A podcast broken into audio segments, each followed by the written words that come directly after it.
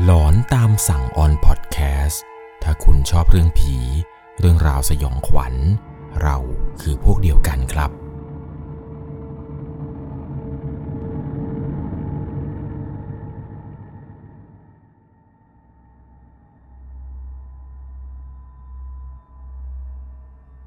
สวัสดีครับทุกคนครับ ขอต้อนรับเข้าสู่ช่วงหลอนตามสั่งอยู่กับผมครับ 11 LC เรื่องราวความสยองขวัญในวันนี้ครับเรียกได้ว่าเป็นประสบการณ์ของผู้ฟังทางบ้านท่านหนึ่ง เธอเนี่ยค่อนข้างที่จะมีเซนส์ในการเห็นผี หรือว่าเห็นสิ่งลี้ลับนี้มาตั้งแต่เกิดเลยแหละครับ เพราะว่าตัวของเธอนั้นเนี่ยเป็นคนที่เกิดวันพุธกลางคืนทำให้เธอนั้นเนี่ยค่อนข้างที่จะมีเซนส์ในการเห็นผีหรือเห็นสิ่งลี้ลับนั่นเอง เรื่องราวในวันนี้ครับก่อนจะเข้าไปรับชมรับฟังเนี่ยต้องขอบอกก่อนครับว่าต้องใช้วิจารณญาณในการรับชมรับฟังกันให้ดีๆ ราะว่าเรื่องราวในวันนี้ครับเป็นประสบการณ์ผู้ฟังทางบ้านท่านหนึ่งที่ได้ส่งเข้ามาครับ บอกว่าเธอเองเนี่ยมีอยู่หนึ่งเหตุการณ์ที่ต้องพาทุกคนย้อนกลับไปตั้งแต่สมัยเธอเด็ก ๆ เลยครับ เป็นเรื่องที่เกิดมานานแล้วพอสมควร อย่างที่ผมเกริ่นให้ฟังไปในตอนต้นครับว่า เธอเองเนี่ยเป็นคนเกิดพุธกลางคืนทำให้เธอมักจะเห็นสิ่งลี้ลับ สิ่งที่เรามองไม่ค่อยเห็นกันเนี่ยเห็นกันมาตั้งแต่เด็ก ๆ เลยแหละครับ เอาเท่าที่จำความได้ เธอบอกว่าตั้งแต่อายุประมาณ 5-6ขวบเนี่ย ก็เห็นแล้วครับ เรื่องเนี่ยมันเกิดขึ้นตอนที่เธอนั้น อยู่ที่ภูมิลำเนาเดิมก็คือที่จังหวัดยะโสธร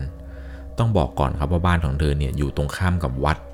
วัดนี้ก็เป็นวัดประจำหมู่บ้าน แล้วตาเธอเนี่ยจะเป็นคนพาเธอนั้นเข้าวัดตลอด ทางภาคอีสานเนี่ยเขาจะเรียกตาของเธอว่าหมอธรรม ซึ่งเธอก็ไม่แน่ใจหรอกครับว่าจริง ๆ แล้วหมอธรรมเนี่ยเขาทำอะไรบ้าง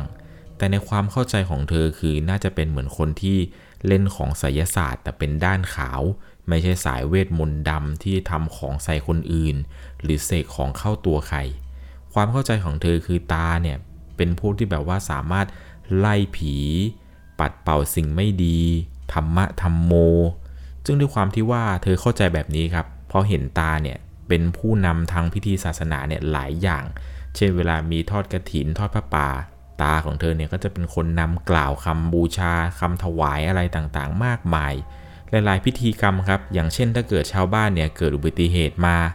ตากับชาวบ้านเนี่ยก็จะพากันไปที่เกิดเหตุนั้นครับ เพื่อที่จะไปทำพิธีเขาเรียกกันว่าเอื้อนขวัญ หรือการอัญเชิญขวัญให้กลับมา หรือว่าบางทีมีใครตายเนี่ยพวกอุบัติเหตุต่างๆ ตาของเธอนี่แหละครับจะเป็นผู้ที่ไปอัญเชิญดวงวิญญาณกลับมาให้ หรือแม้กระทั่งประเพณีพื้นถิ่นครับ อย่างประเพณีบุญข้าวประดับดิน ซึ่งในแต่ละปีครับทุกๆ ปีเนี่ยหมู่บ้านเธอจะมีประเพณีบุญข้าวประดับดินนี่แหละครับ ที่เรียกว่าเป็นพิธีทำบุญให้กับพวกผีบรรพบุรุษ ผีเปรตหรือผีเร่ร่อนต่างๆ อันนี้ต้องขอบอกก่อนครับว่าระหว่างประเพณีบุญข้าวประดับดินกับบุญข้าวสากเนี่ยมันจะแตกต่างกันพอสมควร ถึงแม้ว่ามันจะเหมือนกันตรงที่ว่าเอาอาหาร เอาข้าวปลาเนี่ยไปทำบุญที่ส่วนกุศลให้กับผู้ล่วงลับ ความต่างเนี่ยมันอยู่ตรงนี้ครับว่าบุญข้าวประดับดินเนี่ยเป็นการให้ที่ไม่เจาะจงครับ จะไม่ได้เจาะจงเฉพาะว่าต้องเป็นคนนี้คนนี้ แต่จะเน้นไปทางพวกเปรตวิญญาณเล่ร่อน อสุรกายไร้ญาติ หรือสัมภเวสีพวกผีไม่มีญาติอะไรแบบนี้ ส่วนใหญ่แล้วเขาจะไปวางตามโคนต้นไม้หรือกำแพงวัดกัน แต่บุญข้าวสากนั้นครับ จะเป็นการนำข้าวปลาอาหารเป็นสำรับ ไปถวายให้กับพระโดยตรง เฉพาะเจาะจงผู้ที่จะอุทิศส่วนกุศลให้กับใครก็เจาะจงไปเลยครับ คือจะอุทิศให้กับตา มี ยายสี ยายปุ่นอะไรเนี่ยก็เขียนระบุเอาไว้เลย ซึ่งประเพณีบุญข้าวประดับดินนี้ครับ มันเป็นประเพณีที่จัดขึ้นในวันแรม 14ค่ำเดือน 9 เป็นบุญที่ทำเพื่อที่ส่วนกุศลให้กับพวกเปรตนั่นแหละครับ แล้วก็พวกผีไม่มีญาติอะไรต่างๆ เขาก็จะเอาอาหารเนี่ยทำเป็นกระทงเล็กๆ ไปวางตามกำแพงวัดอะไรไปพิธีเนี่ยมันจัดขึ้นตอนกลางคืนครับ ส่วนใหญ่แล้วเขาจะไปวางกันตอนช่วงเวลาค่ำๆ ตาเนี่ยมักจะสั่งห้ามเธอตลอดเลยครับว่า ห้ามตามไปโดยเด็ดขาด วันนี้ห้ามตามไปที่วัดเด็ดขาด ซึ่งด้วยความที่ว่าบ้านของเธอกับวัดเนี่ยมันค่อนข้างที่จะใกล้กันครับ อย่าเรียกว่าใกล้เลยเรียกว่าติดกันเลยดีกว่ารั้วของวัดกับประตูบ้านเนี่ยคือออกมาจากบ้านนั้นก็จะเห็นรั้วของวัดเลยนะครับ เรียกได้ว่าบ้านข้างวัดนั่นเอง พิธีวันนี้ครับคุณตาสั่งห้ามเอาไว้ว่าวันนี้ห้ามตามมาเด็ดขาด ไม่รู้ทำไมเหมือนกันครับว่าทำไมคุณตาถึงต้องสั่งห้าม เพราะทุกๆ ครั้งเนี่ยเวลาตาไปวัด เธอเองเนี่ยก็จะตามตาไปตลอด แต่มีอยู่วันนี้นี่แหละครับ ที่ตาสั่งห้ามเอาไว้ ทีแรกก็ไม่รู้หรอกครับ ว่าทำไมถึงไม่ได้ไป แต่ก็สงสัยอยู่เหมือนกันครับ ว่าทำไมตาถึงห้าม ก็เก็บความสงสัยนี้ครับ รอแล้วรอเล่า ปีนี้เนี่ยไม่ได้ตามตาไปจริง ๆ ครับ เธอเนี่ยไม่ได้ตามออกไปอย่างที่ตานั้นบอกไว้ แต่ปีถัดมานี้เนี่ยครับ ปีต่อมานี้ ด้วยความสงสัยครับว่าทำไม ทุกๆปี ตาถึงต้องห้าม วันนั้นครับ เธอตัดสินใจว่าจะแกล้งหลับ ให้ตาเนี่ยออกไปก่อนครับ ไปถึงวัดก่อน แล้วเดี๋ยวจะแอบเดินตามไป ก็เริ่มปฏิบัติการแผนชั่วร้ายเลยครับ ตาเนี่ยก็ส่งเข้านอน เธอเองก็แกล้งหลับครับ ตาก็มาลองเขย่าตัวดู หนู หนูหลับย่างหลับย่างพอตาเห็นว่าเธอไม่ตอบครับ ตาก็เข้าใจว่าเธอนั้นหลับ ตาก็เดินออกไปครับสะพายย่ามใบหนึ่งแล้วก็เดินออกจากบ้านไป เธอเองเนี่ยเห็นแล้วครับว่าตาเนี่ยเดินน้อมย่อมย่อมออกไป เธอก็ตื่นลืมตาครับ จังหวะนั้นเนี่ยไม่มีคนอยู่บ้านพอดี ก็เลยแอบเดินตามตาไปครับในช่วงเวลากลางคืนพอไปถึงครับก็ได้เห็นครับว่าตาเนี่ยกำลังนำสวดมนต์พิธีอยู่ ชาวบ้านเนี่ยเขาก็เตรียมห่อข้าว เตรียมดอกไม้ทูบเทียนกันมา เธอจำได้ครับว่าสีหน้าทุกคนเนี่ยดูเคร่งเครียดกันมาก พอในจังหวะที่ตากำลังนำสวดครับนำสวดคาถาอะไรไปอยู่ก็ไม่รู้ตอนนั้น เธอเนี่ยจำไม่ค่อยได้ แต่มันเป็นจังหวะเดียวกันครับกับที่ตาเนี่ยหันมาสบตาเธอพอดี ตานั้นเห็นครับว่าเธอนั้นแอบมาที่วัดครับพอตาหันมาเห็นเนี่ยตาก็มองขวางใส่เลยครับ ในระหว่างที่ตากำลังพนมมือแล้วในมือแกก็ยังมีไมโครโฟนอยู่นี้ แกก็นำสวดไปครับ ตาเนี่ยก็จ้องเลยครับว่าทำไมมาทำไม เธอรู้เลยครับว่าสายตาของตาที่จ้องมานี้เนี่ยเป็นสายตาที่โกรธมากครับ ไม่สามารถที่จะทำอะไรได้ครับ จะตะโกนใส่ไม้ว่าให้กลับไปเนี่ยมันก็น่าเกลียด เธอก็นั่งอยู่นั่นแหละครับ นั่งอยู่ข้างๆกับป้าคนหนึ่งครับที่เป็นญาติกัน พอรู้ว่าท่านนั่งอยู่ข้างป้าคนนี้เนี่ยน่าจะปลอดภัย ตาก็ท่องไปจนบทสวดเนี่ยนำจนเสร็จครับ หลังจากนั้นครับที่พิธีจบ ถึงเวลาที่ทุกคนเนี่ยจะต้องเอาเครื่องเส้นไหว้ที่เตรียมกันมานี่แหละครับ ไปวางตามจุดต่างๆ ในวัด เพื่อให้ผีเนี่ยมากิน ส่วนมากเนี่ยเขาจะไปวางตรงที่เก็บอัฐิครอบครัวของตัวเองบ้าง หรือไปวางตามกำแพงวัด หรือเอาไปห้อยตรงพวกต้นมงต้นไม้อะไรแบบนี้ ซึ่งวันนั้นเนี่ยครับตาของเธอเนี่ยก็เตรียมมาเหมือนกัน ตาก็เดินมุ่งหน้ามาหาเธอเลยครับ เดินมาบอกว่าทำไมไม่อยู่บ้าน ตามมาทำไม เธอบอกว่าเธออยากจะรู้ครับว่าทำไมตาถึงห้ามนะห้ามหนาว่าไม่ให้มา อยากจะรู้มันมีอะไรที่วัดมันมีอะไรตอนกลางคืน ตาเนี่ยก็ด้วยความที่ว่าจะเอากลับไปส่งที่บ้าน เดี๋ยวเธอก็ต้องแอบออกมาอีกครับ เพราะว่าวันนี้ไม่มีใครอยู่บ้านอยู่กันสองคนกับตา วันนั้นไม่ค่อยมีทางเลือกให้มากครับ ก็เลยจำใจที่จะต้องอยู่กับตาทั้งคืนเลยข่าวนี้ ตาก็เลยพาเดินไปเลยครับ จูงมือเธอเดินมา เดินไปยังที่เก็บอัฐิของยาย ด้วยความที่ว่ายายเนี่ยเสียชีวิตแล้วครับ ยายของเธอนั้นเสียไปตอนที่เธอนั้นเกิดมาได้หนึ่งขวบ ซึ่งอัฐิคนแก่ๆสมัยก่อนครับ เขาจะไปเก็บไว้ตามกำแพงวัด แล้วตรงที่ของยายที่เก็บอัฐิเอาไว้เนี่ยครับเข้าไปถึงตรงกำแพงไม่ได้เลย มันมีทั้งหญ้ามีทั้งหนามขึ้นเต็มเลยครับเรียกได้ว่าคนปกติเนี่ยถ้าเป็นคนเราเองเนี่ยแหละครับถ้าเดินไปแถวนั้นเนี่ยเดินไม่ได้อย่างแน่นอน คืออย่างน้อยๆมันจะโดนพวกหนามของต้นไม้อะไรต่างๆที่มันขึ้นมาเนี่ยแทง แล้วมันเดินยากครับไอ้พวกหนามที่มันขึ้นเนี่ยมันขึ้นยาวไปเป็นแถบกำแพงเลย ขนาดว่าตาของเธอกับเธอเองเนี่ยเจ้ากระทงไปวางให้กับยายครับ ยังไปวางไม่ได้เลย ตาก็เลยต้องไปหาวางจุดที่มันใกล้ ๆ กันหน่อย คือมันไม่สามารถที่จะไปวางถึงกำแพงได้เนี่ย แกก็เลยวางไว้ตรงต้นไม้ใกล้ ๆ ครับ แต่เหตุการณ์หลอนๆเนี่ยมันก็คือขึ้นตรงนี้เลยในระหว่างที่ตากำลังพาเธอนั่งสวดคาถาอะไรบางอย่างครับ ตาก็พึมพำพึมพำเหมือนสวดมนต์ด้วยความที่ว่าเธอเนี่ยเป็นเด็กที่ชอบโวยวายในตอนนั้น ในระหว่างที่กำลังพนมมืออยู่กับตาสองคนนี่ครับ อยู่ดีๆ ก็เหลือบไปเห็นครับว่าไอ้ตรงกำแพงที่ว่ามันเดินไม่ได้เนี่ย แถบกำแพงแนวยาวเนี่ยครับ ตรงนั้นที่ว่ามันลกๆเนี่ย เธอเห็นครับว่ามันมีคนเดินไปมาอยู่ตรงกำแพงนั้น และเห็นไม่ได้เห็นเพียงแค่คนเดียวนะครับ สิ่งที่เธอเห็นเนี่ยมีทั้งเด็ก คนแก่ ผู้ใหญ่ แล้วก็คนวัยทำงานนี่แหละครับ พากันเดินเหมือนอารมณ์คล้ายๆ กับเดินพาเลทเลยครับ บางคนที่เธอเห็นเนี่ยก็จูงมือกันเดินมา พอเธอได้เห็นเช่นนั้นครับว่าตรงที่มันลกๆเนี่ย มันเดินไม่ได้ เธอก็เลยเรียกเขาว่าตา ตา ทำไมคนนั้นเขาไปเดินตรงนั้นล่ะ เขาไม่กลัวโดนหนามตำเหรอ พอตาได้ยินครับ ตาก็รีบเอามือมาปิดปากเขาทันที แล้วตาก็บอกว่าเงียบไว้หนูเงียบไว้ สีหน้าของตาตอนนั้นเนี่ยดูตกใจยังเห็นได้ชัด ตาเนี่ยบอกว่าให้เธอนั้นเงียบเอาไว้ ห้ามพูดโดยเด็ดขาด หลังจากนั้นครับ ตาเขาให้เขาเนี่ยนั่งก้มหน้ามองแต่ดินครับ ห้ามเงยขึ้นมาโดยเด็ดขาด หลังจากนั้นครับ แกก็เริ่มทำพิธีต่อครับ ท่องคาถาจนเสร็จ เอาอาหารวางอะไรเสร็จปุ๊บ แกก็บอกให้เธอนะครับ เป็นไปได้ถ้าเห็นอะไรอีก อย่าพูดโดยเด็ดขาด วันนั้นครับ เสร็จพิธี ตารีบพาเธอกลับบ้านโดยทันที วันต่อมาครับ ตาก็พาเธอไปที่วัด แล้วเหมือนกับเขาจะมีทำพิธีอะไรบางอย่างกัน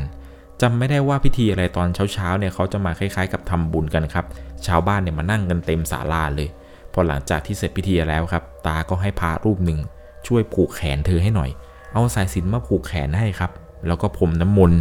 หลังจากนั้นครับพระรูปนี้เขาเอาผ้ามาปิดตาเธอไว้ครับ เป็นผ้าขาวบางๆ ปิดทับไปทับมาครับ ปิดจนเธอเนี่ยมองไม่เห็น ปิดอยู่งั้นครับ นานค่อนวันเลยทีเดียว ซึ่งในระหว่างที่ปิดนี้นะครับ ก็ได้ยินเสียงพระท่องคาถา สลับกับเสียงของคุณตานี่แหละครับ ท่องคาถาอะไรก็ไม่รู้สลับกันไปมา ซึ่งเธอก็พยายามถามตาครับว่าตา ตาทำแบบนี้ทำไม ตาทำอะไรกับหนูเนี่ยตาปิดตาหนูทำไมหนูมองไม่เห็นเลย แต่เธอไม่ได้คำตอบเลยครับ ไม่ได้คำตอบจากการถามในครั้งนั้น เธอก็ยังงงๆอยู่ครับว่าทำไมต้องโดนทำอะไรแบบนี้ทำไมเด็กคนอื่นไม่เห็นจะโดน เพราะว่าหลังจากที่ทำพิธีอะไรแบบนี้ครับ เธอก็ไปถามเพื่อนครับว่าเคยโดนแบบนี้ไหมที่แบบเอาผ้ามาพันตา แล้วเขาก็สวดคาถานู่นนี่นั่นใส่ เพื่อนแต่ละคนนี่ครับถาม10คนเนี่ยไม่มีใครเคยทำสักคนเเธอก็ยังงงครับว่าทำไมเธอต้องโดนทำอะไรแบบนี้ นี่มันพิธีอะไรจนกระทั่งเธอเนี่ยโตขึ้นมาหน่อยครับ เลยได้ถามตาอีกครั้งครับว่าตาทำไมตาถึงต้องทำพิธีอะไรแบบนั้นทำไมตาต้องเอาผ้ามาปิดหนูด้วย ตาก็เริ่มเล่าให้ฟังครับกับสิ่งที่ทำลงไปในวันนั้น ตาแกพูดขึ้นมาครับว่า คิดไว้อยู่แล้วว่าทั้งแม่แกแล้วก็ยายเนี่ย แล้วเธอเนี่ยต้องมีสัมผัสพิเศษแน่ๆ ยายเนี่ยก็พูดตั้งแต่วันที่เธอเกิดมาเลยครับ ตาเนี่ยบอกว่ายายบอกว่ามันต้องเป็นแบบนี้ มันต้องเป็นแบบแม่มันแน่นอนเลย แต่ด้วยความที่ว่าแม่ของเธอเนี่ยครับเป็นคนที่กลัวผีมาก แม่เนี่ยเลยไม่รับต่อมาจากยายครับ มันก็เลยตกมาถึงเธอ เธอเนี่ยค่อนข้างที่จะหนักหน่อย กับการที่มีเซนส์เห็นพวกวิญญาณ สิ่งที่เธอเห็นเนี่ยจะไม่ได้เหมือนกับที่เราเห็นนะครับ บางคนเนี่ยเห็นเป็นเงา บางคนได้ยินเป็นเสียง บางคนเนี่ยรับรู้ได้จากความฝัน แต่ของเธอ เห็นเป็นตัวตัวครับ สามารถอธิบายได้ละเอียดเลยครับว่า วิญญาณสัมภเวสีผีเล่ร่อนตนนั้นเนี่ยลักษณะหน้าตาอย่างไร เธอบอกว่าสิ่งนี้นะครับ มันตกมาถึงเธอ และในค่ำคืนนั้นครับในวันบุญข้าวประดับดิน สิ่งที่เธอเห็นนั้น มันไม่ใช่คนครับ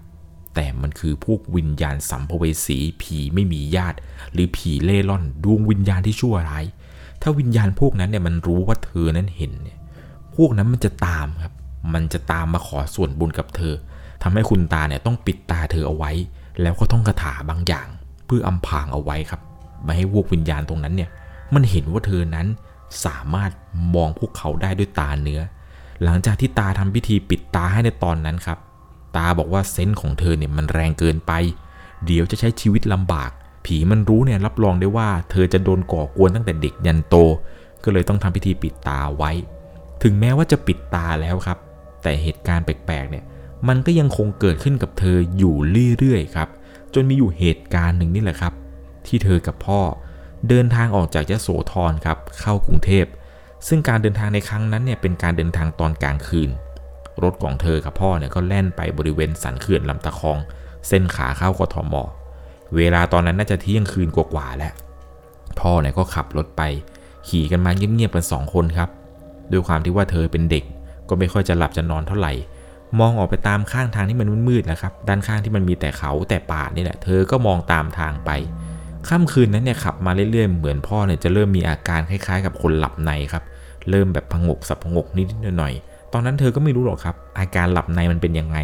รู้แค่เพียงว่าพ่อเนี่ยจะต้องขับรถจากยโสไปถึงกรุงเทพให้ได้ ในระหว่างทางที่พ่อกำลังขับมาเรื่อยๆ นี้ครับ ปรากฏว่าข้างหน้า เธอเหมือนกับจะเห็นผู้หญิงคนหนึ่งครับ แก่ๆ ผมงอก ใส่ชุดสีขาว ใบหน้าเนี่ยคล้ายกับแม่เธอมากๆ แต่แก่กว่า ผู้หญิงคนนี้ครับ แก่ๆ คนนี้เนี่ยยืนยิ้มให้กับเธออยู่ข้างทาง แล้วรถของเธอเนี่ยก็แล่นผ่านไปครับ เธอก็ได้สบตากับผู้หญิงคนนั้น ผู้หญิงแก่ๆ คนนี้ยิ้มให้